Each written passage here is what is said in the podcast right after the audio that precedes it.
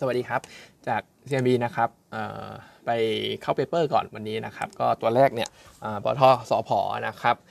วันก่อนเขามี meeting ไปแล้วก็มี guidance ส่งมาใน quarter สี่ซึ่งก็ต้องบอกว่าเท่าที่อ่านดูไม่ไม่ได้มีประเด็นบวกเลยสำหรับตัวสอพอนะครับเรื่องแรกเนี่ยจะเป็นเรื่องของ one off item ที่จะเกิดขึ้นใน quarter สี่นะครับไฮไลท์เนี่ยจะมีเรื่องของการ impair หลุมโมซัมบิกนะครับเพราะว่าทุกวันเนี่ยโอเปอเรเตอร์เจ้าหลักอย่าง Total Energy เนี่ย ยังไม่สามารถเข้าไปดำเนินการก่อสร้างอะไรต่างๆ เพิ่มเติมได้เลยนะครับทำให้อะไรต่างๆเนี่ย delay แน่นอน แล้วก็เขาไกด์ว่าอาจจะมี i m p a สักประมาณ 200ถึง280 ล้านเหรียญคิดเป็นเงินไทยเนี่ย7,000 ถึงประมาณ 10,000 ล้านเหรียญล้านบาทก็ถือว่าค่อนข้างเยอะนะครับ ที่จะ book เข้ามาใน quarter สี่ในขณะที่ core operation อย่างหลุมเอราวัณก็ยัง shortfall ต่อเนื่องนะครับเขา เขาไกด์มาว่าช่วงครึ่งแรกของปี 200 MMSCFD ครึ่งหลังเนี่ย ramp up ขึ้นไปเป็น 400 MMSCFD นะครับ แต่ว่าตัวเลข 200 กับ 400 เนี่ยก็ต้องบอกว่าต่ำกว่าที่เราคาดเกือบครึ่ง จริง ๆ เราคิดว่า 400 MMSCFD เนี่ยควรจะได้ตั้งแต่เดือนเมษายนแล้วด้วยซ้ำนะครับ เพราะฉะนั้นเนี่ยหลุมเอราวัณยังถือว่าเป็น shortfall สำหรับตัวสอพออยู่เหมือนเดิมนะครับ ในขณะที่ราคาขายก๊าซปีนี้แนวโน้มลดลงแน่นอนนะครับ เพราะว่าหลุมใหญ่อย่างบงกชเองก็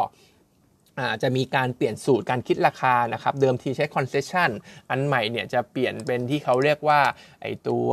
PSC นะครับ production sharing contract อะไรอย่างเงี้ยนะครับ ซึ่งจะทำให้ราคาเนี่ยตกลงจาก 8.2 เหรียญต่อ MMBTU ลงเหลือแค่ 4.5 ก็หายไปเกือบครึ่งอีกเช่นกันนะครับเพราะฉะนั้นเพราะฉะนั้นเนี่ยแนวโน้มราคาขาย average ปีนี้ต่ำกว่าช่วงของควอเตอร์4แล้วก็ปีที่แล้วแน่นอนนะครับก็ 3 เรื่องลบแน่นอนสำหรับสผ.ในขณะที่ราคาหุ้นวิ่งตามราคาน้ำมัน เราก็มองว่าราคาน้ำมันปีนี้ ไม่ค่อยมี upside เท่าไหร่ ถ้าไม่เกิดเรื่องของสงครามบานปลายไปยิงกัน หรือว่าเกิดอะไรที่เป็น negative ทำให้มีเรื่องของ supply disrupt ขึ้นมานะครับเพราะฉะนั้นสผ.เนี่ยไม่มี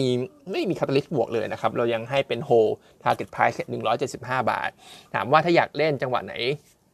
พอได้เนี่ยเรามองว่าต้องให้ราคามันลงมาอยู่สักประมาณ 150 เหรียญก่อน ตรงนั้นเนี่ย upside จะเปิดอีกครั้งหนึ่งนะครับในขณะที่ตัวอีก paper เป็นกลุ่มแบงค์นะครับ กลุ่มแบงค์เองเป็น preview quarter 4ซึ่งเราพูดถึงภาพรวมนะครับ ทั้ง sector เนี่ยจะเห็นกำไรสักประมาณ 420 4,200 โทษครับ 42,300 ล้านบาท บวกได้ 19%เยียแล้วก็ลบ 5% Qซึ่งที่ลบเนี่ยก็เป็นเรื่องของ seasonal นะครับ มีเรื่องของ OPEX เข้ามาเยอะใน quarter 4 indicator อื่นๆ เนี่ย ตัวเลขอื่นๆ ดีหมดนะครับ ไม่ว่าจะเป็น loan growth บวกได้ year on year Q on Q มาจากเรื่องของอสินเชื่อบ้าน สินเชื่อรถ รวมไปถึง working cap ที่มี demand มากขึ้นจากทาง SME ด้วยนะครับเขาเปรียบด้วยเช่นกันนะครับ NIM เองเนี่ยก็ขยายตัวมาสักพักแล้ว ก็ยังไปต่อได้นะครับ เพราะว่าล่าสุดก็ปรับเพิ่มขึ้น FIDF ไป ในขณะที่ Asset Quality ถ้าดู year on year สำหรับตัวเลข NPL เนี่ยก็ปรับตรงปรับลงเยอะพอสมควร Q on Q เนี่ยยังแฟลตแฟลตอยู่ ซึ่ง asset quality จริง ๆ ไม่ได้มีอะไรน่ากังวลนะครับ เศรษฐกิจเปิดมากขึ้น ความสามารถในการชำระหนี้ของลูกค้าของแบงก์เนี่ยก็ดีมากขึ้นด้วย เพราะฉะนั้นเราก็คิดว่า asset quality ก็หลาย ๆ เจ้าเนี่ยก็ยังมี coverage ratio ที่ค่อนข้างสูงอยู่เหมือนเดิมนะครับ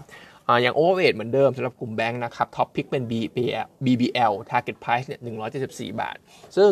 BBL เนี่ยเหมือนว่างบ quarter สี่จะออกมาดีสุดด้วย เห็นบวก 30%เยียบวก 10% Q กำไรสักมัน 8,200 ล้านบาทนะครับ ก็ดูโดดเด่นสุดแล้วสำหรับงบที่จะออกมาใน quarter สี่นะครับ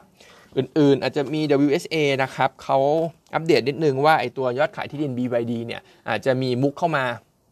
คือเซ็นสัญญาทั้งหมดเนี่ย600ไร่แต่ว่า 500ไร่เนี่ย จะ book เข้ามาในช่วง quarter สี่เลย ซึ่งจะทำให้เป็น upside ในงบของปี 2022 นะครับ เราทำงบ 2022 เนี่ยทั้งปี 3,180 ล้านอยอดขายจาก BYD เนี่ยลงบอททำลายปุ๊บจะมีสักประมาณ 300 ล้าน ก็คิดเป็นสักประมาณ 10%ได้นะครับ เพราะฉะนั้นก็ตัวของ WHA เนี่ยก็ถือว่ายังมีสตอรี่อะไรต่างๆ น่าเล่นอยู่เหมือนเดิมนะครับ ราคาหุ้นปรับตัวลงมา 2 วัน ก็ถือว่าเป็นจังหวะเข้าซื้อ Target Price เนี่ยเราให้ไว้ 4.76 นะครับ อื่นๆ จะมีซัมซุงนะครับซัมซุงเกาหลีใต้เนี่ยเขาไกด์ตัว e a r n i n g ในควอเตอร์สว่าค่อนข้าง weak นะครับหลักๆจะมาจากพวกชิ้นส่วน memory อะไรพวกนี้นะครับ ที่อยู่ในพวกสมาร์ทโฟน หรือแม้แต่กระทั่งพวก PC ต่างๆ ซึ่งถ้ามองผลกระทบในบ้านเราเนี่ยไม่ได้มีใครผลิตเกี่ยวกับ memory โดยตรงนะครับ แต่ว่าตรงนี้ผมมองเป็น value chain ละกันว่า ถ้า memory ในสมาร์ทโฟนมันสะดุด ใน PC มันสะดุดมันก็หมายความว่าทั้งสมาร์ทโฟนทั้ง PC เนี่ยมันก็น่าจะสะดุดด้วยเช่นกัน เพราะว่า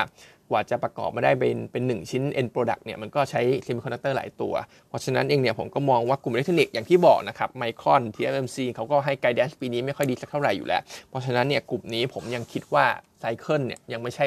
เวลาของเขาก็ขายอยู่เหมือนเดิมฮาน่าเดลต้ามาถึง แนะนำ take profit นะครับ แต่ว่าไอตัวฮาน่าเนี่ยยัง recommendation ฝั่งพื้นฐานเนี่ยยังเป็นซื้ออยู่แต่ผมคิดว่าจังหวะนี้ take profit ไปก่อน ในขณะที่สุดท้าย All Inspire ที่ default ไปเนี่ยทำให้เมื่อวานหุ้นอสังหา ก็เหมือนจะปรับตัวลงมากกว่า sector อื่นๆ แต่จริงๆต้องบอกว่ามันไม่ได้มีนัยยะคือแทบแทบไม่ต้องคิดอะไรเลยนะมันมันมันมันมันไม่น่ามันไม่น่ากังวลเลย เพราะว่า